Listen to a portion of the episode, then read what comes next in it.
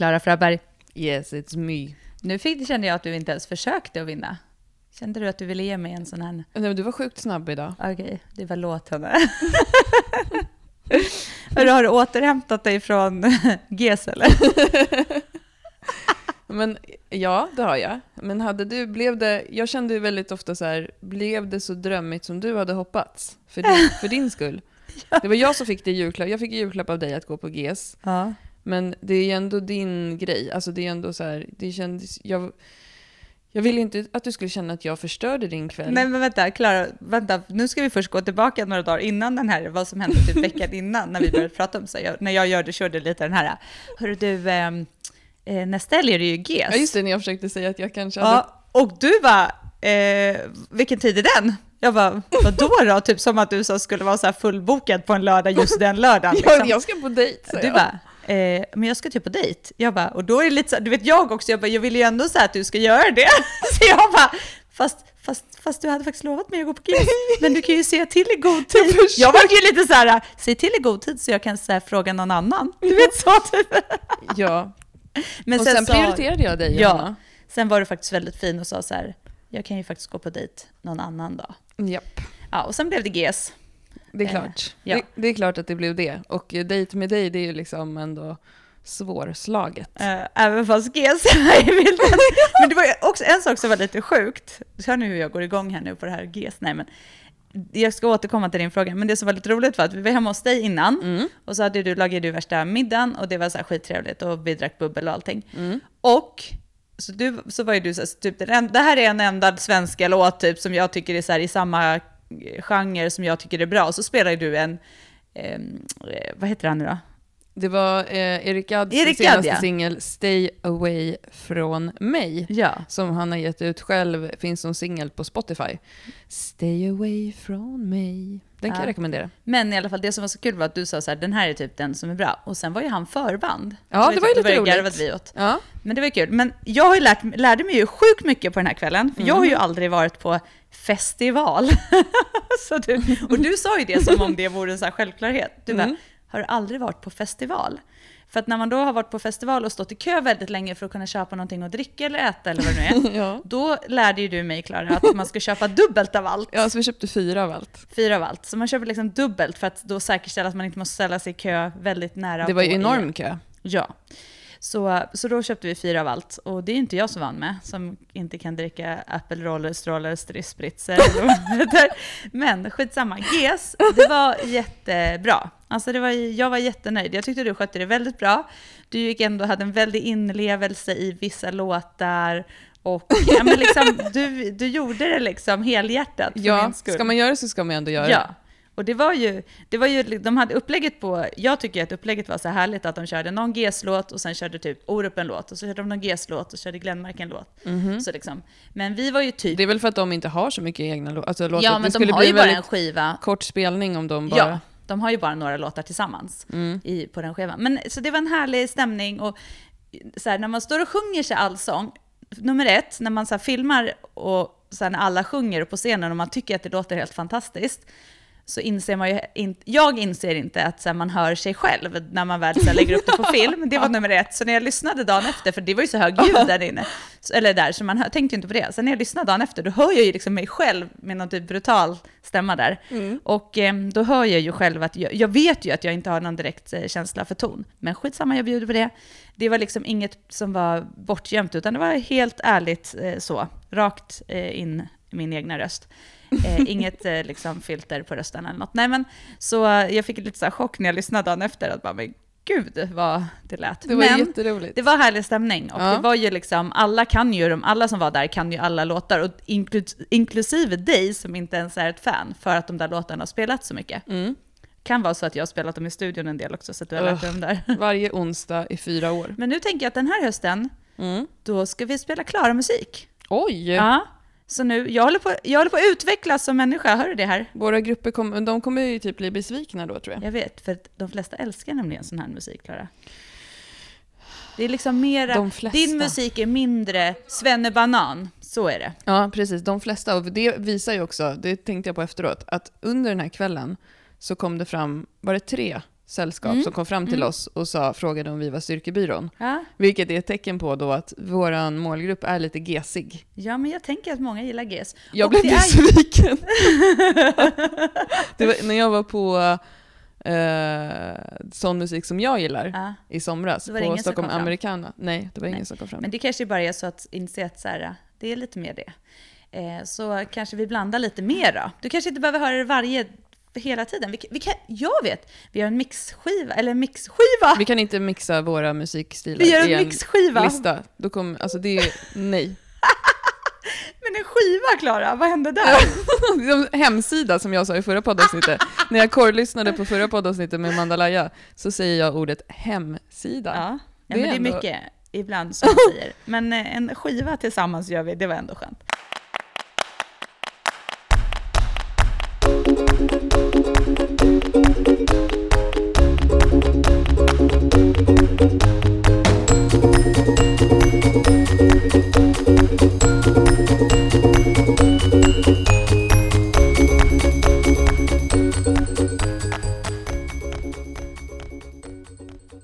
Ja, men, eh, men du, en annan sak på GES-konserten som var faktiskt väldigt roligt, Mm. det var ju att eh, när vi stod i toalettkön, jag kommer ut från toaletten och då är det en sån här kvinna som tar tag i mig Förlåt. och bara du, eh, alltså jag menade ju inte att vara så här arg och så.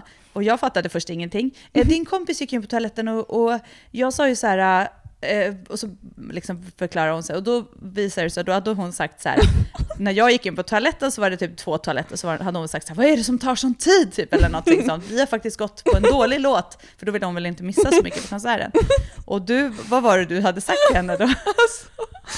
Det, jag vill bara först då säga så här, att jag är uppväxt i, i en förort Ja, och är lite präglad av det. ja, Och när man är det, då är det så här att kommer någon fram, om någon, även om jag hade haft då eh, fel Mm. i det här läget, så kommer jag att tjafsa tillbaka om någon Mhm. tjafsar med mig. mm. Det går liksom igång, det är som Pavlovs hundar. Det går Okej. igång en så här uh, ding, gong, gong i min hjärna och så Mm. går jag in i eh, Cro-Magnon-mode, Mm. förorts-mode. Mhm. Så jag står i den här kön, du är inne före mig, då kommer en tjej som du säger från vänster och vrålar någonting med att säga vad är det som tar sån tid på toaletterna? Kan vi inte bara alla rappa på? Och jag, håll, jag hatar när folk tar tid på toaletterna. Jag fattar inte heller vad folk gör där inne. Man går in, man gör sin grej, Mm. man går ut. Mm. Men ändå så måste jag. Så jag bara, vad sa du? Sa du? Ja, just det! Pratar du med mig? Sa du något till mig eller? Så jag går in i den. Och det är liksom, alltså... Ja, men, och så gör du det och sen... Men jag sa en till sak också Johanna, förlåt. Jag bara, det här är så, alltså det här är verkligen, ska vi ta det utanför? Liksom, och sen så typ öppnas dörren och så är det din tur och du Ja, går in. Och ja. sen kommer jag ut då. Och då visade jag visste inte att hon var någon sån här Nej, men styrkebyrån-fan. då så insåg ju hon det i alla fall. Och det var ju så här roligt och jag bara garvade ju att du ens hade sagt det där. Och så jag bara, vi tar det lugnt, vi väntar till hon kommer ut så pratar vi om det här. så Så jag fick ju vara så här Sen förmedlare. redde vi ut det och det var ju inget problem. Men det, det, eh, det här är någonting, jag vet inte, jag har liksom inte varit en så här offentlig träningsprofil förut. Så det kan vara så att jag, det här är någonting som jag behöver jobba bort nu. Ja. ja, men du kanske bara inte behöver ta din eh, förortsattityd varje gång någon säger någonting till dig. Jag är lite mer den här liksom, okej, men nu måste ju alla få gå på toaletten och ta den tid de behöver. Liksom så. Tillsammans eh, skyndar Ja, men alltså, på. hon, hade, hon hade kunnat säga eh, liksom eh, fuck SD, så hade jag bara Snackar du med mig? Alltså, du vet, då hade jag gått, alltså någonting som jag håller med om. Alltså jag hade fattar. ändå...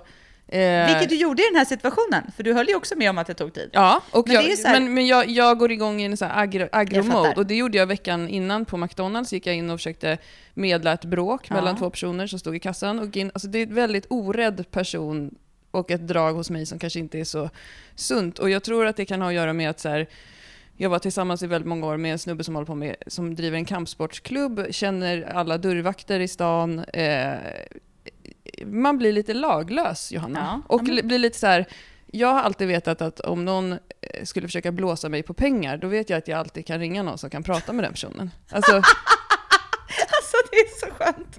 och eh, det Så- gör ju kanske då att jag, har, jag saknar vissa Spärrar. spärrar. Mm. Eh, som, eh, och nu kanske jag måste, gå i terapi för det här. Vi kanske, du kanske inte behöver gå i terapi, men vi kanske kan fundera lite på det bara. Vi kan träna i olika situationer, att jag går in och säger saker. Men om jag säger så här då, ursäkta vad sa du? Pr- Pratar du med mig? Säger du att jag är långsam? Säger du att jag är långsam? Är... Det sköna är också, säger du att jag är långsam, säger du, och som då inte ens har varit inne på toaletten. Ja, men det är ändå härligt. Det här hände ju under en av våra lyftarhelger också, när det var en tjej som klagade på att vi satt på bostadsrättsföreningens bord och käkade matlåda med alla kvinnor som var på våran Ja, helg. det. Och då, hon var alltså inte med på lyftarhelgen? Nej, utan hon var så här, eh, det här är faktiskt privat område. Och det är också en attityd som jag blir otroligt provocerad av när man bor i innerstan i Stockholm. Så då körde jag ju också, ursäkta vad sa du? Ja. Gick jag ju fram till henne och bara, vad sa du? Sa du, pratar du med oss? Åh herregud alltså. Ja, okej, nej, men vi, kan, vi har den här som en liten så här, Jag är en väldigt trevlig person. i, i Klaras liv, att vi, vi bara liksom eh, reducerar lite det här förorts... Eh, Men jag kanske ska ha det mer när jag lyfter en skivstång. exakt. Talk det har du börjat. Det tycker jag ändå du börjar ha nu. Ja. Vad sa Du du? ju, vad, Jag ska säga det till stången. Men det har du börjat ha nu. Du har Ja. ju släppt lite det här äh, Pappsyket. pappsyket. Eller lite, du har släppt pappsyket. Nu ska jag inte förminska det. Du har verkligen släppt Ja, pappsyket. jag var jätteaggro häromdagen Ja. när, när jag gjorde en tvåa på hundra som jag aldrig gjort förut. Ja. Du var skitsur Klara innan, Ja. men sen var du jävligt glad efteråt. Men du var svinsur, vi gick inte prata med dig på Du bara, ska du inte lägga på lite mindre för varje lyssning? Jag bara, tyst. Ja, men, du, men förut har du så ökat liksom, kanske två och en halv eller en kilo, så nu bara fem, fem, fem. I slutet också, i början är det ju fine, då kan du öka tio liksom. Nej det är så skönt. Ja men det är, jag älskar det. Jag tycker det. Du tycker ju om när jag blir arg och jag tycker om när du blir arg, för det Mhm. händer så här grejer då liksom. Då tar vi det här fram, företaget framåt. Mm. Och hur som helst, vi hade trevligt i kön sen och det var inga far Det löste sig och jag är ledsen eh, till dig som eh, drabbades av min, den där. Det, eh, vi, eh, vi bjuder på en lyftarfys om du vill komma. Jag lovar att inte slå ner dig. Ja men det är bra, vi behöver sånt här. Det är bra. Vi behöver lite power här. Skönt, men Ja. du, eh, från det ena till Ja, men det du, andra. nej Johanna, jag måste fråga dig en sak. Mhm. Vad i helpip var det för matlåda du la ut på Instagram häromdagen? Med köttfärs i en låda. Ja, men vadå, det var ris och köttfärs. Alltså Mm. så här är det, okej. När jag gör köttfärs hemma i vår familj, då gör jag ut... Mikrar du den? Nej. Jo, jag Du mixar steker den. den ändå? Jag steker den, ja. Men alltså, jag är ju så här, jag gillar ju inte eh, tomatkladd till exempel. Då, så då har inte jag krossade tomater i min köttfärs. Mm. Och då blir den ju lite torr. Så jag steker bara köttfärsen och så har jag vitlök och kryddor i. Mm. Och typ lite, ja men jag kan ha lite soja eller så har jag lite, ja men så här, Vad är det för lite färs? buljong. Ja men nötfärs brukar det vara. Ja, Mm. i alla fall. Och då, vad heter det, då blir den ju lite torrare. Men sen när vi åt den, jag och barnen, för att eh, Anton var inte hemma då. Det är därför jag gjorde köttfärsen, annars är det alltid Anton som gör köttfärs hemma hos oss. Men jag som sagt, då ville jag bort tomat, krossade tomater och sen går det lite fortare också sådär. Man inte steka puttra lika länge. Mm. Och, eh, men när vi äter det hemma, då har vi så riven parmesan på och så här lite annat. Så det, det blir liksom inte så farligt. Mm. Men sen så vart det ju kvar och då slängde jag ner det i en matlåda, ris, köttfärsen. Och sen så... Glömde du grönsaker? Ja, alltså det glömde jag. Det, Det var, var ris tråkigt. och Men- köttfärs. Ja, torr köttfärs. Men grejen är att det är ju ändå så för mig att jag var bara så här, jag vill ha mat, ris och köttfärs, den var full. Det var, inte, det var ganska mycket mat, kan de bevittna som var där. Jag åt den och blev mätt. Och det är som jag alltid återkommer till, skitsamma, lägg inte så mycket värdering var i lådan. Det var tråkigt, det var, inte speci- det var gott ändå, den smakar gott. Men det var lite torrt, men liksom, jag drack ju vatten till. Alltså det är inte så att jag torkar ut liksom. Du mår bra helt enkelt. Ja, och jag åt även den klockan 10.30 på förmiddagen. För Som jag hade en haft äkta kunder på morgonen. Ja, men och jag tycker ändå att det är en så här, eh, vad heter det, för det är så spännande då när jag gjorde det så fick jag så här kommentarer att jag åt så tidigt och varför jag gjorde det och liksom så här. Mm. Ja, Det är mycket kommentarer. jag vet, men det är härligt för jag, det jag gillade med det är ju att det är faktiskt så här, eh, jo jag åt det tidigare för det passade mitt schema. För att jag hade PT-kunder på morgonen så att jag åt ganska väldigt tidig frukost. Mm. Och det här är ju sånt som vi stöter på oftast när vi hjälper folk med kosten och så. Att så här, jag kunde inte äta då, jag gick upp så tidigt på morgonen så jag kunde inte äta då. Eller jag hade inte möjlighet att äta lunch klockan 12 för att jag hade en rast vid 10 och så vidare. Och jag är ju väldigt krass sådär. Jag är lite så här, vad äter du under en dag? Får du i dig vettiga grejer? Det löser sig. Och för mig är det så här, okej men nu hade jag ju paus 10 och 30 och sen skulle jag ha flera PT-kunder och sen ville jag träna själv för att hinna träna eh, innan jag eh, skulle gå och hämta. Mm. Eh, och då var det så här, om jag äter nu, då passar det mitt schema. Så Ja. åt jag, nej jag kanske inte var svinhungrig, men jag åt upp matlådan, Sen mådde jag skitbra, hade PT-kunder för jag hade, var fräsch, fräsch i huvudet och kroppen för att jag inte hade någon tokdipp. Hade jag inte ätit då och sen valt att äta efter de kunderna, då hade jag förmodligen varit jätteseg de där två timmarna, Mm. sista två timmarna med PT-kunder. Så att då passade det och då äter jag då. Så lägger inte jag så mycket tankeverksamhet i det. Men då när jag kom hem sen så kände jag ju verkligen att då var jag ju väldigt hungrig. Mm. Eh, och eh, då tog jag lite och käkade för att sen så skulle det ta lite för lång tid till mid- middagen och då la jag inte så mycket värdering i det heller. Nej. Så att liksom, då fanns det så här ägg och mozzarella, så käkade jag lite ägg och mozzarella, det brukar alltid funka. Mm. Eh, och sen så käkade jag middag som vanligt. Så att liksom, ja då fick jag kanske äta lite extra eller ta någon, någonting där. Ja. Men eh, så funkar det ju ibland och jag tror att jag försöker att inte hänga upp mig så mycket på tid och att det ska passa perfekt utan snarare så här planera dagen och se till att det blir gjort. Mm. Men det kräver ju planering och det kräver ju att jag hade en matlåda med mig liksom. Ja, och där, det säger vi också ofta till våra kunder som du sa nu, att som funderar, ofta är det, handlar det om kanske personer som vill gå ner i vikt, men just det här att passa in träningen eh, och maten efter vanliga tider. Du Mm. behöver liksom inte eh, specifikt tidkoda dem, utan det är snarare se över hela dygnet, se över hela veckan. Ja, exakt. Eh, så ja, jag tycker det är fint med din eh, fyrkantiga låda. Ja, men jag blev mätt. Och det, jag hade bra tryck i träningen sen. Mm. Det är skönt. Ja, du är bäst.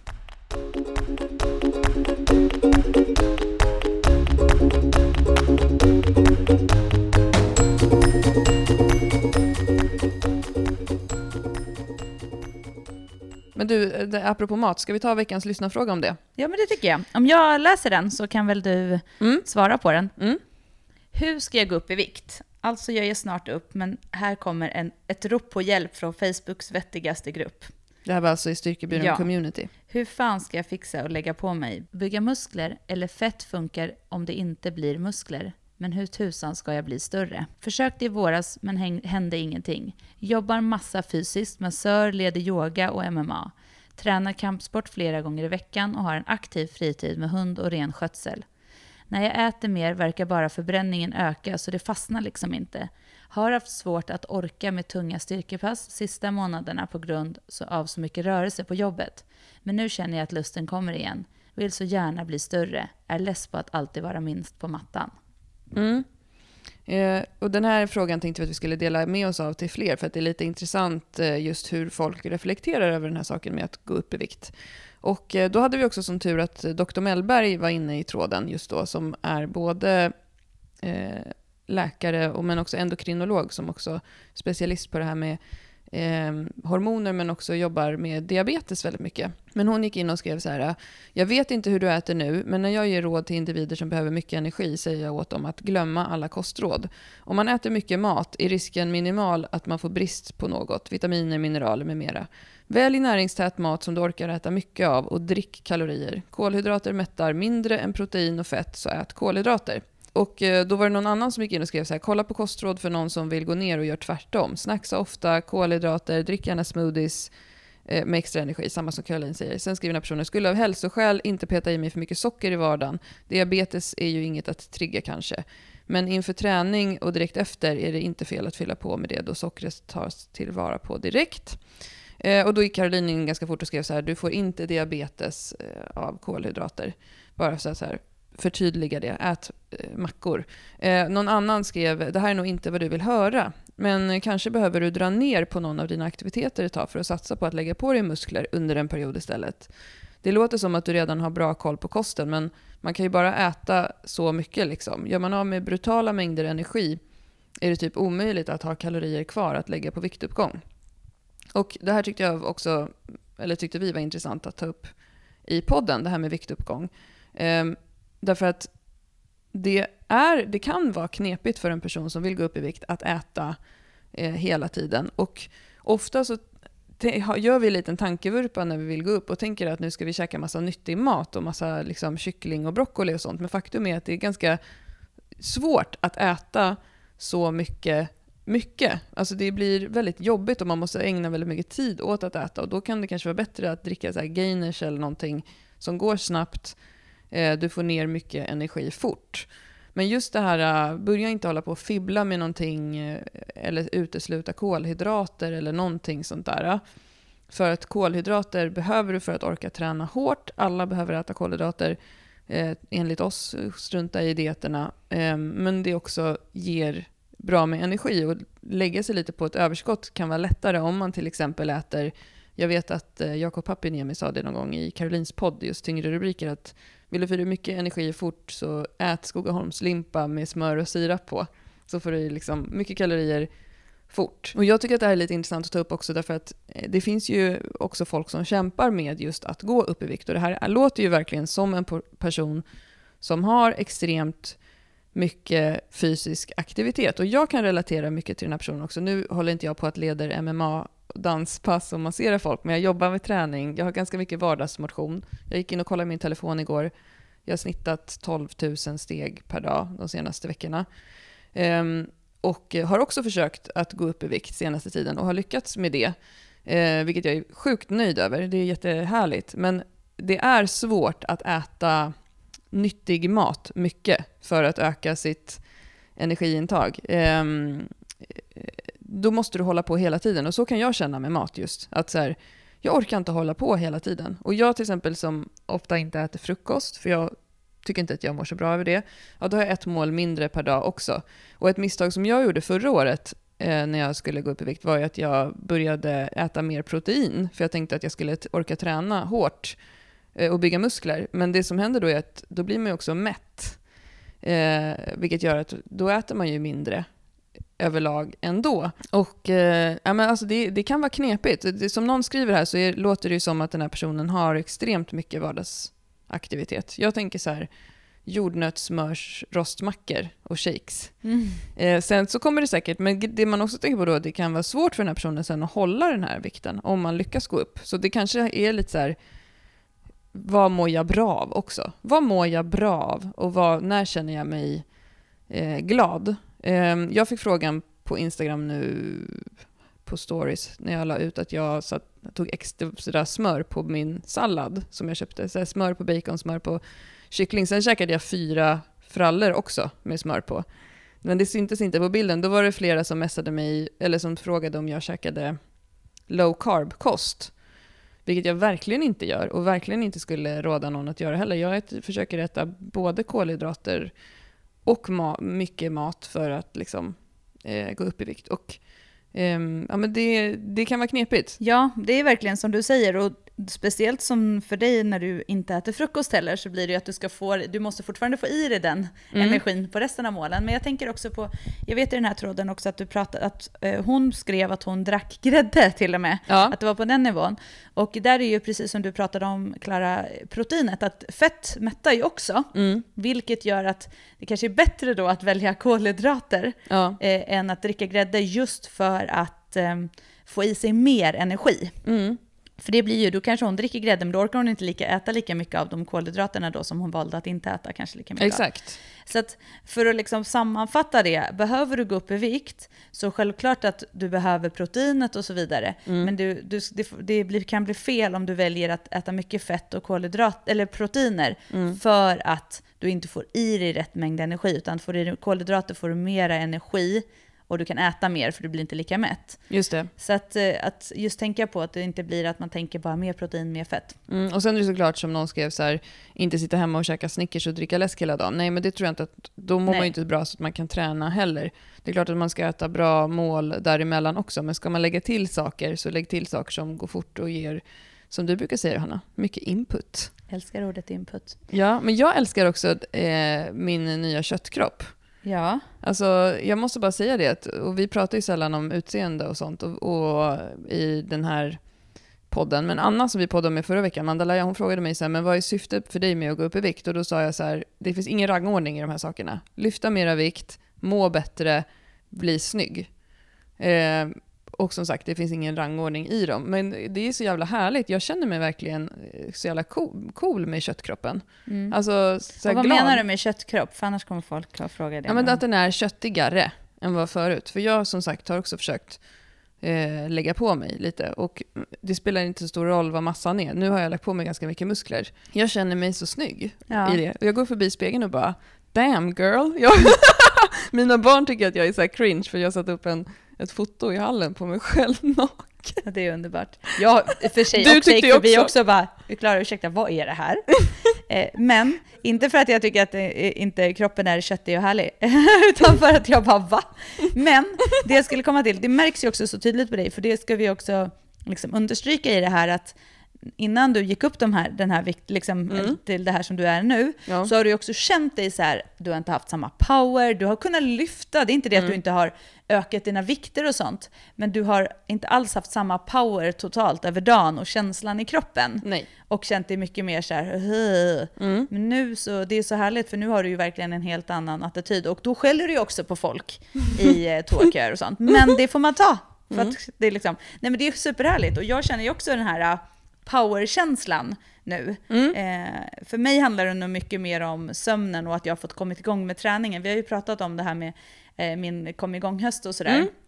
Och att jag Check behövde några pass. Och nu är den verkligen check. Det känns så härligt. Och jag är verkligen så här, nu prioriterar jag att få till träning. Jag prioriterar sömn på kvällarna. Eh, jag prioriterar att ta några extra minuter eh, och stänga av tidigare och gå några, en en bit innan jag hoppar på bussen till exempel. Bara för att få lite frisk luft och energi och bara känna mig så här pigg. Mm. Och hel, helheten i det gör så mycket i eh, att känna power i passen. Och att som sagt, jag ser till att ha så matlåda med mig. Jag slarvade med det också i början innan man kommer in i det. Så här. Man bara går och köper någonting och så blir det så här halvdant. Liksom. Mm. Och så nu bara bam, bam, bam. Liksom. Och det är superhärligt och det syns ju när vi tränar också. För vi är ju väldigt mycket mer så här, "Åh, kör, lägg på fem kilo åt gången och så vidare.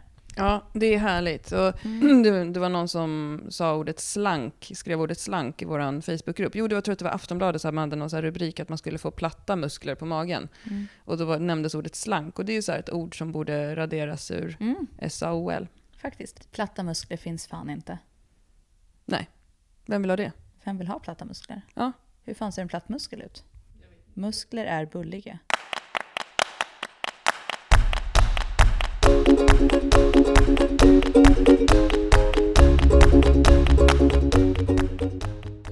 Idag ska vi prata om anspänning i kroppen i de tre stora lyften. Och med de lyften så menar vi knäböj, bänkpress och marklyft. Vi pratar ju ofta om det här med neutral rygg och att vara neutral i sina lyft. När vi håller i våra grupper, våra lyftarhelger, våra lyftardagar så börjar vi alltid med att prata om det här med, med att vara neutral. Och därför så tänkte vi grotta ner oss i det idag. Vad menar vi egentligen? Nu när vi har kommit igång med PT-hösten igen och jobbar med våra kunder så ser vi också att det är någonting som vi behöver lyfta och behöver prata mer om. Just när det handlar om att faktiskt lägga på vikter på kroppen och lyfta dem. Och eh, framförallt i knäböj och marklyft så handlar det här med neutral rygg om att ryggen inte ska förändras under rörelsen. Det vill säga, du ska inte få en ökad krumning i ryggen eller en ökad svank, eller försöka, som många gör, att eh, minska sin eh, svank. Utan vi vill liksom göra de här lyften med en så neutral position i kroppen som möjligt så att inte ryggraden förändras. Eh, det här är alltså inte samma sak som att lyfta helt avslappnad och därför så tänkte vi att det kan vara bra att prata om det. Därför att det är ju inte samma sak att gå fram till en stång och bara lite random rycka upp den. Eh, och det är inte heller samma sak att gå fram till en stång och göra sig super, super, eh, eh, vad ska man säga, tillgjort anspänd. Eh, så vi tänkte gå igenom lite cues på de tre lyften och hur du kan tänka. Men egentligen så behöver vi börja med det här med andningen. Har du någonting, några tankar kring det här med andningen Johanna? Ja, vi har ju pratat om andning och buktryck i tidigare avsnitt, men det som är gemensamt för alla lyften när det gäller anspänning och att liksom stärka upp eh, kroppen och göra sig spänd är att vi använder det vi kallar buktryck. Att vi tar in luft, och då är det lite olika här. Det är mer likt i knäböj och eh, marklyft. Där vill vi ta in luft i magen och liksom när vi tar in luft så spänner vi ut magen. Vi drar inte in magen. Och så liksom spänner vi till så att vi skulle kunna ta ett slag och tänker att vi skapar ett tryck. Det gör att vi skyddar vår ryggrad. Mm. Det. Och det behöver vi ha för att vara anspänd. För har vi inte den här, andas vi ut och in som man pratar om när man har eh, kanske yoga eller ett, i an, många andra träningssammanhang i så här passen för att man liksom tänker att man ska här, andas igenom sin träning. Då kommer man att tappa vikter. För har du en tung vikt på ryggen, sitter i ett djupt knäböj och så andas du liksom ut där nere. Då pustar du ju ut all, allt tryck i, Mm. i bålen. Så att andningen är superviktig och i både knäböj och marklyft så vill vi ha dra ner luft och ha den i magen och spänna till och skapa det där trycket som en tunna runt hela rygg och mage, Mm. sidan. Eh, Medan i ett eh, bänkpress, alltså när vi eh, bänkar så vill vi ha trycket i bröstet, för då vill vi höja upp bröstet och bli stabila i bröstrygg. Och i det partiet, Mm. där, då vill vi ha själva rörelsen där. Så där, det är lite skillnad, men andningen är övergripande. För att kunna ha en anspänning när vi lyfter tungt så behöver vi skapa ett buktryck och vi behöver skapa en andning. Mm. Och det här är ju svårt för vissa. Jag övade med en kund förra veckan på det här. Hon fick låna ett bälte. Hon, det som hände var att eh, jag såg när hon gjorde sina marklyftrepetitioner att hon blev lite mer och mer vissen och att hon andades på lite olika ställen också genom alla, alla lyften. Och så fick hon eh, låna ett bälte och så övade vi på dra ner luft, tryck mot bältet, gör en repetition. Eh, och hon skrattade ganska mycket eh, för att det som också hände då var att då tappade hon liksom allt annat fokus för hon blev så himla fokuserad på det. Eh, Och det kan ju vara knepigt, men det är absolut viktigt att, att lägga in i sin träning.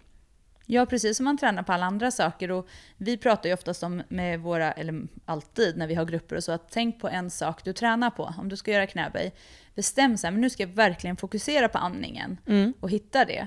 Eh, att, så att man verkligen tränar på det. Precis som att man tränar på att hitta en bra rörelse eller hitta rörelsen samtidigt i höft och knä till exempel och så vidare. Att man liksom fokuserar på andningen. Och, för mig, vi pratade ju om det i avsnittet när vi pratade om buktryck. Japp. Just att jag hade, har haft, för mig har det varit så svårt i knäböj att hitta det. Jag har inte haft några problem med marklyft. Mm. Men knäböj har varit jättesvårt just för att jag tappar precis i bottenläget så tappar jag lite den här andningen, inte helt, men jag tappar och det gör att jag tappar jättemycket kraft, vilket gör att jag får en förändrad rörelse och inte blir lika stark när jag ska ställa mig upp. Just det. Eh, Och då har ju jag jobbat väldigt mycket med att träna på det med bälte för att hitta det här. Mm. Eh, Och nu efter att ha gjort det, tränat med bälte, eh, jobbat med, i, jag har inte satt på mig bältet på, de, på uppvärmningen, utan jag har försökt, mitt mål har hela tiden varit att kunna göra tyngre lyft i uppvärmningen utan bälte och känna att jag har det här trycket. Mm. Och eh, det var ju bara nu häromdagen när vi körde som jag sa så här, fan nu känner jag skillnad, nu börjar det hända grejer. Mm. Och det har, ju jag, det har ju varit mitt fokus ända sedan jag började med det, att bara hela tiden, egentligen sedan vi gick den här styrkelyftsutbildningen med Lars Berglund, Mm. eh, att just fokusera på att hitta det. Och det har tagit lite tid, men nu känner jag så här, nu börjar jag ha jobbat mycket med magen och fått hjälp av att eller hitta trycket och också lagt på mig mer gains på magen helt Mm. enkelt och i bålen. Vilket gör också att jag känner att jag har en helt annan power. Har du gjort eh, några pausböj? Ja, det har jag gjort. Det har jag ju. Och det har jag också gjort för att just kunna komma ner i botten och hålla kvar anspänning Mm. på en lättare vikt. För det som blir en pausböj är att då klarar du inte att ha samma vikt som du kanske gör dina böj på. Men jag får ju stå där nere och hålla kvar. Vilket gör sen att jag också har då klarat att göra det i rörelse utan att tappa. Men så att, det, det är ju en jättehärlig känsla, men man måste träna på det. Och det, det kommer ha, de som hittar det och när de, många förstår det, så gör det väldigt mycket. Och det ser vi väldigt tydligt, att det är väldigt många som inte har med sig andningen när de gör sina eh, lyft. Mm. Så det är nummer ett, liksom övergripande. En, en, en annan bra sån cue överlag eh, när det gäller knäböj och marklyft tillsammans, vi ska gå in på dem en och en sen, det är det här som också Lars Berglund pratade mycket om, eh, evidensbaserad styrkelyft heter den, så vi gick med honom. Det är ju att vara hård i kroppen, men neutral. Jag skrattade när jag skrev in det här i vårt manus, och det kanske är för att ordet hård, Eller vad man associerar det till. Eh, ja. man vill ju alltid liksom vara hård på Ja. olika sätt. Ja, skitsamma. Men hård men neutral, det tycker jag är en bra grej. Därför att det som kan hända, om du säger till en klient, om jag, vi jobbar med en klient i gymmet just med det här med anspänning, och säger så här, spänn hela kroppen, eh, så blir det oftast att de gör en tillgjord rörelse. ja. Att man spänner till, du sa det på vår lyftardag sist och visade, det var väldigt roligt när du sa så här, när man, om man säger till en person så här, sträck på dig, eh, tänk på din hållning, så gör de ofta, så drar man ofta så här tillbaka axlarna, Eh, och så, så ser man ut som en idiot. Och det är Bröstar ingen, upp liksom bröstar upp sig och ser ut på ett sätt som man inte ser ut i vanliga fall. Det finns ingen som har den typen av hållning. Och du vill definitivt inte lägga på 90 kilo på ryggen och göra ett böj och se ut som, att, som du inte ser ut. För det är ju så att vi vill inte utsätta ryggraden för extra stress. Och den mår bäst när den får vara så som den är skapad. Men du behöver skapa en hårdhet i kroppen runt omkring så att den inte rör sig. Och det här är ju någonting som ehm, vi ser ju jätteofta det här med liksom så här stripper squats eller någonting. Att eh, man går in under stången, hämtar ut den, och nu pratar jag om att man ska böja, och sen så skapar man en svank i kroppen när man skapar den här anspänningen. Och det är det som är eh, skillnaden mot att vara hård men neutral. Så att du ska tänka som att du är, som vi brukar säga, typ att ett träd eller någonting så här. Om någon ska kunna springa fram till dig och knuffa till dig så ska du inte välta. Men du ska inte vara tillgjord för det. Neutral är ju på något sätt att vara sitt, i sitt normaltillstånd. Sen är det så här, normal kommer vara olika för oss alla. Ja, och just det där som du säger, att om jag står med stången och ska börja böja Mm. och någon kommer och försöker putta bort mig så ska jag känna att jag är stabil. Jag ska kun- kunna parera det utan att förändra. För det är också bra att lägga till, för att om du har då stått och svankat upp dig, det är ett jättebra exempel, för det är jättemånga som gör det, att man går in under stången och bara uh, bröstar upp sig och liksom Mm. kniper åt skulderbladen där bak och så står man som en jäkla pilbåge. Ja. fast man egentligen är typ spikrak i sin eh, normala. Eh, då om någon kommer och puttar till dig, då kommer du inte stå kvar så.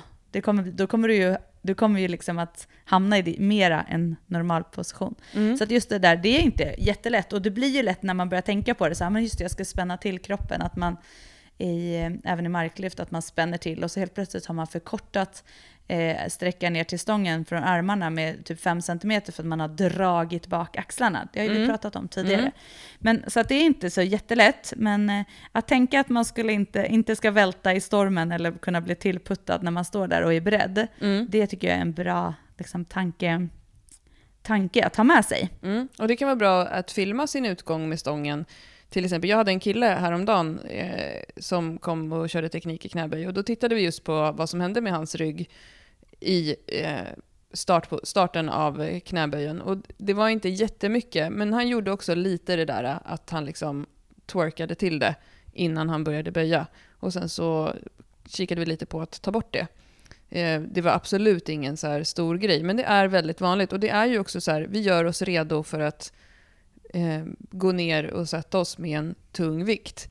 Vi måste spänna kroppen och det är väldigt lätt att vi skapar en rörelse när vi gör det. Ja, och jag tror, som, som jag upplever och som när vi pratade innan om det här också avsnittet och varför vi ville prata om det, så handlar det så mycket om att många som kommer till oss och så här, jag gör så här och jag får så här. Det handlar inte om att de inte kan göra det. Det är inte så att alla har rörelseinskränkningar, säger man så? Eh, eller att de inte kan böja, för många kan böja. De kan sitta jättefint på huk med anspänning i kroppen. Men så fort man lägger på en stång och ska gå ner och sätta sig så börjar man lägga till saker som man inte behöver. Mm. Så att jag, för många handlar det bara om att hitta det där. Mm. Inte att man måste jobba eh, liksom, en timme om dagen med rörlighet eller jobba med sina fotleder. Utan det är lätt att man lägger till det som så här, "Åh, jag måste jobba med fotrörlighet för jag kan inte göra så här och så här. Fast i själva verket handlar det om att, att man inte riktigt vet hur man ska gå tillväga för att Mm. när man har stången på ryggen. Mm. Och, så jag tror för många skulle ha stor nytta av att bara ta med sig några små saker i, i sina rörelser. Ja, men Johanna, kan inte du dra dina tre favorit-cues då för anspänning i kroppen i knäböj? Ja, eh, när det gäller knäböj då, så jag jobbar ofta från nerifrån och upp. Och det är ju så när man tittar på någon som gör någonting så kan man inte titta överallt hela tiden, för det blir väldigt, det blir väldigt svårt då att fokusera på någonting. Så att jag brukar oftast börja nerifrån eh, i knäböj och titta på fötterna. Och en sak som eh, många hamnar i är att man inte står stabilt med fötterna. Man Mm. glider, man förändrar ställningen på fötterna under tiden, eller liksom, man tänker inte att fötterna är en stor del i rörelsen. Mm. Så att nummer ett är ju att ha en stabilitet då i foten, trepunktsstöd, stortå, lilltå, häl. Mm. Tryck ner dem i golvet, skapa nästan som du har pratat om tidigare också, när vi, för vi har pratat om trepunktsstöd när vi pratar om frontböj. Just det här att skapa en nästan lite hålfot i Ja. liksom, skapa en stabilitet i foten, stå fast. Tänk att du skruvar ner dig i marken. För mig är det här A och O som har en tendens att falla in med knäna när jag knäböjer. Mm. Eh, det blir jättestor skillnad för mig när jag skapar den här hålfoten. Och för mig också, för att sitta fast. Mm. Eh, Så att jag, det har ju jag också jobbat, det har båda vi jobbat jättemycket med. Och vi gör det i alla lyft. Vi gör det även när vi värmer upp. Vi gör Mm. det hela tiden. Mm. Så det är en sak. Trepunktsstödet i foten, där börjar vi med fötterna. Sen har vi det här att få med att aktivering i sätet, alltså vara stabil, ha aktivering i sätet hela tiden i lyftet. Mm. Eh, och eh, då en, en eh, övning vi gör oftast för att man bara ska förstå vad aktivering i sätet är. Jag brukar säga så här, tänk att du ska rotera i lårbenet nästan. Mm. Eh, att du tänker att om du står med fötterna rakt fram och ha- axelbrett typ, och så, så ska du tänka att sömmen på insidan av byxorna, att du ska rotera ut och vrida ut låret så att man ser den Mm. sömmen. Och då kommer du slå på en aktivering i sätet. Mm. Eh, sen är det klart att när du står och ska göra din böj så kommer du inte bara kunna uh, trycka ut allt vad du har, för då kommer det bli helt stelt. Mm. Men just att du slår på den tillsammans med skruvstädet där i eh, foten. Liksom. Ner med fötterna i golvet, rotera ut, aktivera sätet. Eh, och sen... ehm, Utifrån dina vinklar Ja, såklart. Vissa självklart. kommer stå med fötterna rakt fram, vissa Ja. kommer stå med fötterna utåt, vissa kommer stå bredare, vissa kommer stå smalare. Exakt, så att utifrån där du är. Men just att du har det med dig, att sätet ska också vara aktiverat. För annars, har du inte ett säte aktiverat så kommer du känna att det händer grejer i din rörelse. Du kommer inte få samma kraft, för det är där vi är som en av, det är den största Mm. muskeln som jobbar i knäböj. Mm. Eh, så, och- och sen så har vi bröstryggen, en jätteviktig del. När du går in och ska ta stången eller liksom har tagit den, att spänna på bröstryggen och bli stabil i hela eh, överkroppen skulle jag säga, men liksom just bröstryggen. Utan att för den skull, det vi pratade om innan, Överextendera. överextendera och svanka upp och skjuta bak rumpan. Mm. Utan så kliv in under stången och eh, det tycker jag var ett jättebra cue när vi pratade om, när vi också gick den här evidensbaserade styrkelyft, att gå in under stången underifrån så att du inte går in och gör den här rörelsen utan att tänka på det. För det blir Mm. lätt så att man kliver in, så har man redan börjat svanka utan att tänka på det, så kliver man bak och så har man kvar det. Så kliv in och gör dig stark och stabil underifrån. Kliv ut ett steg, fötterna i golvet, Mm. rotera, höft, eller aktivera sätet, spänn till dig, ta ett djupt andetag, böj. Sitt fast, rakt ner, rakt upp. I den ultimata böjen så vill vi kunna ha armbågarna pekande neråt i en, i en knäböj. Och det är här det blir lite knepigt för personer som kanske är lite stela i bröstryggen, som har lite svårt med extension. Så kan det ibland bli så att man inte kan komma in och ner med Exakt. armbågarna i böjen, vilket gör att man får väldigt mycket tyngd från stången i händerna och armbågarna pekar bakåt. Och om när man försöker korrigera det här så kan man lätt hamna i den här eh, icke-neutrala bröstryggen. Så här får man försöka hitta en position som känns okej, både för handleder och ehm, för bröstrygg. Ibland kan man behöva lägga tummen på samma sida. Man vill inte hamna i en känsla av att man har hela vikten på stången i händerna. Eh, för det är då också kommer det börja hända saker med bröstryggen. Ibland kan det vara så, som du säger Hanna, att bara genom att göra mycket böj så kommer man både bli rörligare och starkare i en rörelse. Ibland kan man behöva jobba lite med katt och ko och sådana här övningar för att mjuka upp bröstryggen lite extra. Mm. Och så att det, det handlar ju om att skapa den här stabiliteten, så att när du känner att du gör din böj, att du känner dig stabil. Att du Mm. hela tiden... Det är ju inte så att när du är i bottenläget, om du blir puttad på, som vi pratade om innan, att du ska kunna stå pall för en, en liksom putt från polaren. Liksom. Mm. Där ska du ju fortfarande kunna stå pall för putt. Alltså det är inte så Mm. att du i bottenläget, där ska du helt plötsligt börja svaja. Utan då är det ju så att du tappar någonstans. Sen är det klart att bara för att man testar det här så är det inte så att ah, nu vart jag stabil. Men jag tror att många kommer känna att det blir en stor skillnad. Och om man då tränar på det i alla sina lyft, i uppvärmningslyften hela tiden, så kommer det bli en jättestor skillnad. Eh, och också en, ett, en någonting som jag tycker är väldigt bra när man sitter i bottenläget och ska upp för att behålla den här powern och stabiliteten i kroppen Mm är att tänka, och det kommer vi återkomma till i marklyft också, att tänka att nästan ha lite dubbelhaka. Just det. Eh, att trycka ner hakan och tänka att vi trycker upp stången i mera i, vad ska man säga, nästan slut precis Bröstryggen, innan. Ja, bröstryggen. Upp, tryck, tryck bröstryggen upp i stången. skulderbladen liksom. Istället för att tänka att hakan ska upp och att du ska dra dig upp med huvudet eller blicken. Mm. Det brukar också hjälpa att behålla den här eh, stabiliteten. För det som syns när man börjar sträcka på hakan och försöka ta sig upp med huvudet först, eh, och nu pratar vi våra, de som vi ser hela tiden, är just att man då lätt tappar den här eh, stabiliteten Neutrala och styrkan ryggen. i, ja, i hela kroppen och ryggen. Så att eh, huvudet och nacken är ju en förlängning av, det är ju ryggraden. Mm. Så behåll den stabil och i en enhet. Precis.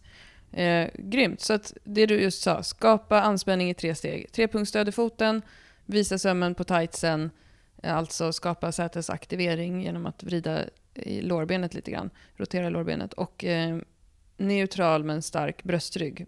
Inte svanka. Om du inte har en svank, men då är det din neutrala svank. Mm. Det är en stor skillnad. Då har Ja. du din neutrala position. Du ska Precis. inte överdriva eller underdriva din egna svank. Jag ska inte försöka få en rak rygg och du ska inte försöka få en svankrygg. Exakt.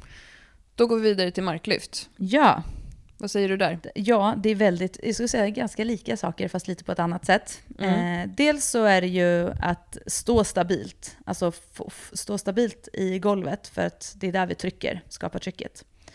Eh, men det blir kanske inte riktigt samma sak med det här trepunktsstödet. Men stabil fotisättning. Sen visa den här sömmen, aktivera sätet. Och sen så det som framförallt är när vi går ner till stången och i vår neutrala position, att, ehm, skul- att aktivera lats och skulderblad, alltså bli stark och stabil utan att överextendera ryggen. Utan att tänka, jag brukar försöka cua det mer att tänka tryck ner skulderblad och lats. Ner, inte knipa åt bak. Mm, ja, för det är det som har blivit missförståndet med det här som vi brukar tjata om, stoppa skulderbladen i Ja. bakfickan. Bakfickan är ju där nere på benen, inte eh, mitt på ryggen och ihop. Nej. Men just tryck, känna att try, skapa tryck och spänn till dig och sen ta in luft. Mm. eh, snarare än att rotera bak. Och det är det här som, vi brukar oftast visa det, för det blir så tydligt när man visar det, att om jag går fram till stången och så tänker jag att jag ska flytta bak och eh, knipa åt skulderbladen och skapa en stabilitet. Det jag gör då är att jag flyttar tillbaka mina armar nästan ja, fem centimeter. Mm. Så när jag då fäller mig ner och ska ta tag i stången så har jag en bra bit kvar för att sen försöka göra någon typ av böj. Det blir jättekonstigt. Så att ta tag i stången och hitta din position och därifrån spänna till. Mm. Tryck ner latsen, alltså muskeln, den stora muskeln där på sidan av eh, kroppen. Liksom. Tryck ner den och känn dig stabil. Och så tar du in luft. Eh, och sen så har du det här med eh, hakan, alltså ner med hakan. Tänk dubbelhaka i marklyft. Det, det Mm. brukar du alltid säga. Dubbelhaka, dubbelhaka, så går du runt och säger när vi kör marklyft på våra så här, lyftartillfällen. Mm. Dubbelhaka, dubbelhaka. Ja, men det är så många som, som på vägen upp börjar liksom dra med nacken. Ja, Eh, och, och, och då hamnar man lätt, eller man går ifrån det här med neutral rygg kan man säga. ja. Eh, Så att marklyft, aktivering av sätet här. Du brukar ju trycka knäna mot eh, fingrarna nästan när du Ja. kör smala mark. Att du verkligen eh, spänner där. Eh, skulderblads eh, latsaktivering, tryck ner. Gör dig hård i kroppen igen. Och sen eh, dubbelhakan. In med hakan. Nacken är en förlängning av ryggraden. exakt. Bra, men då går vi vidare till bänkpress tycker jag, som, blir, som skiljer sig åt väldigt mycket från de här två första lyften som vi pratar om, när vi pratar om det här med eh, neutral rygg. För vill vi, vill vi ha en neutral rygg när vi bänkar Jojo Bear? Nej, bänk är lite annorlunda. Där Mm. vill vi icke ha en neutral rygg. Där vill vi snarare eh, verkligen skapa den här anspänningen i bröstryggen. Alltså Mm. målet i bänken är ju att sitta fast i bänken. Så att om vi tänker att man ligger där med stången så är, ska man också vara väldigt orubblig. Mm. Eh, och det är väl en av de stora sakerna som, som, som man ser är ju att skulle man putta man lite så ligger man lite och vinglar på bänken. Mm. Och då, då kommer det ju vara svårt när det blir mycket vikt att eh, vara stabil och inte börja vingla. Mm. Så att här skulle jag säga eh, att mera tänka knip ihop, trycka ihop skulderbladen på baksidan. Mm. Eh, och att jag brukar, vi brukar säga så här, tänk att du ska trycka dig in, om du tänker att bänken står mot en vägg, så ska du trycka dig in under stången mot väggen, inte liksom, så att du ska göra det kompakt, rumpan närmare bröstryggen nästan, Mm. kan man säga. Mm. Eh, och att eh, du ska ha benen i golvet så att du kan använda dem och trycka dig in. Och då brukar jag tänka och jag tror många eh, uppfattar det cuet ganska bra, man kan ha lite olika, men att tänka att om man hade badtofflor på sig så ska man trycka foten in i badtofflorna, inte trycka foten ner i golvet. Just det. Utan tänka att man trycker sig, liksom, för då blir det ju också att du får ett tryck bakåt. Mm. Eh, att där har vi, att det är just att för att skapa den här osköna känslan, det ska inte vara skönt, du ska sitta fast i bänken och bli stabil. Mm. Och då brukar ju många som kommer på våra grupper och så här, eh, fråga liksom, vadå, ska jag stå i brygga? Ja, brygga i eh, bänkpress är ju, ska man inte tävla, ska man inte fokusera på att liksom behöva ha en större brygga för att få en mindre eh, lyftsträcka, Mm.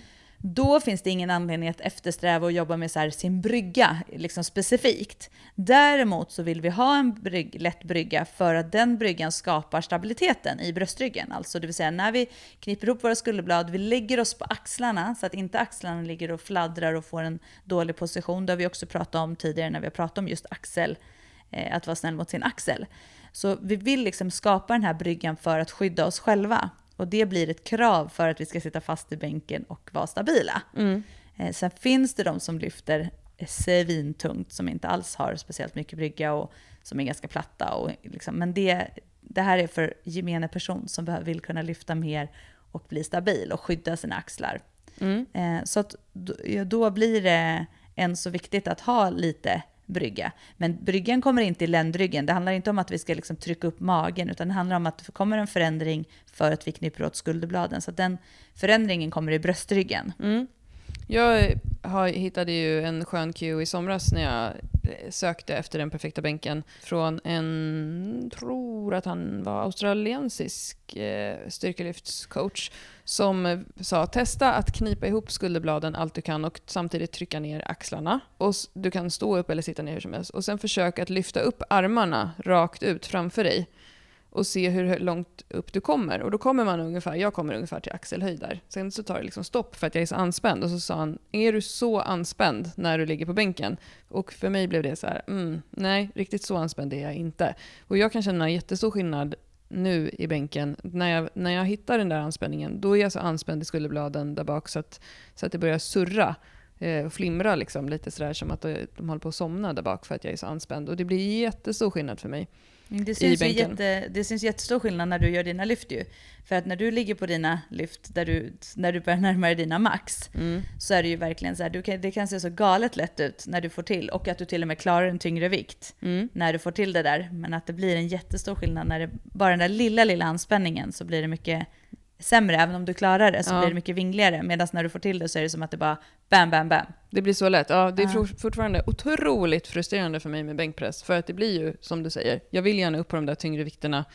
Och eh, det är då jag tappar mycket i tekniken. Men jag, och jag kan säga att det här med brygga och så vidare, min så kallade brygga har ökat ganska mycket sen jag började bänka.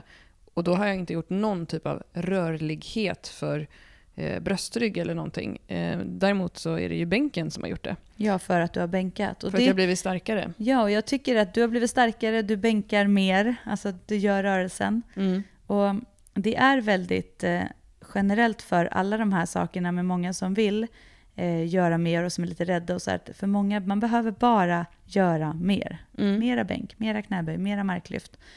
För många har en fin grundrörelse och de har en rörlighet som tillåter det. Det handlar mer om att hitta anspänningen i kroppen. Bli starkare. Ja, men en sak som är skillnad också på, som vi nämnde lite i början, det är ju andningen i bänkpress. Mm, Där vill vi ju dra ner an, eh, liksom luften i bröstet och höja upp brö- bröstkorgen. Vi, Vi kan av att- använda oss av den för Ja. att skapa en kortare lyftsträcka också till Ja. stången. Men också få bli, bli stabil. Testa själv och ligg på bänken och försöka skapa den här och inte ta in luft. Mm. Och så tar du in lite luft. Mm. Så är det. Så Gött. fort vi får in luft. Jag gillar det. Ja. Luft är bra. Så om vi ska sammanfatta bänkpress. Eh, här vill vi inte vara neutral i ryggen när vi pratar om anspänning. Målet är att du ska sitta fast i bänken, det ska vara oskönt, knip ihop skulderbladen och tryck ner dem. Eh, tänk dig att du ska trycka in dig i väggen bakom dig och eh, fötterna i badtofflor för att skapa lite leg drive. Och andningen ska ske i, ner med luften i bröstet, inte i magen. Grymt. Mm. Nu när vi har pratat, vi blir alltid sugna på att träna när vi poddar. Jag vet. Vad blir du mest sugen på att träna när vi har gått igenom de här tre, Johanna? Marklyft. Då kör vi det. Han var gött. Mm. Fan, du, Jag blir alltid mest sugen att träna marklyft. Jag vill alltid bara böja just nu. Jag vet. Men det är faktiskt kul. Båda vi, båda, du har ju haft det ett tag nu, men jag börjar komma där också nu. Mm. Och det är bra. Böj är ju, skulle jag säga, mycket böj ger bra resultat i marken. Mm, verkligen. Och mycket bänk ger också bra resultat i mark och böj. Det är därför alla de här tre hänger ihop. Det är också viktigt att tänka på att det, man kanske inte alltid kan öka i alla samtidigt. Ofta får man en liten skjuts i ett av lyften när man fokuserar. Eh, och då får de andra liksom glida med längs med. Jag har väldigt lätt personligen själv också att se så här, men varför händer det inte lika mycket i alla? Men eh, titta på totalen. Gud vad härligt! Mm. Eh, jag lovar att jag inte ska bråka med någon i eh, toalettkön på gymmet. Vad skönt. Mm. Ska vi gå och träna då? Det gör vi. Ja, förresten. Lite reklam, lite snabbt. Spana in Mandalayas Don't Run i vår webbshop. Ett eh, konditionsträningsprogram för dig som gillar att lyfta men inte vill springa. Spana in Bli en Beefcake, tre split eller fyrsplit för dig som vill bli stark i hela kroppen. Spana in Hållfast kropp för dig som vill göra dig redo för att lyfta. Och snart kommer vårt eh, nya program, kanske redan är ute när det här avsnittet släpps, vem vet? Guns och Gains för dig som vill bli starkare i överkroppen, i chins, pull-ups och bänk. www.styrkebyran.se www.svenskafrikainstitutet.se shop. Grymt! Vad sa du om den då? Skitbra. Ja, bra, då kör vi. Smack. Hej. Hej.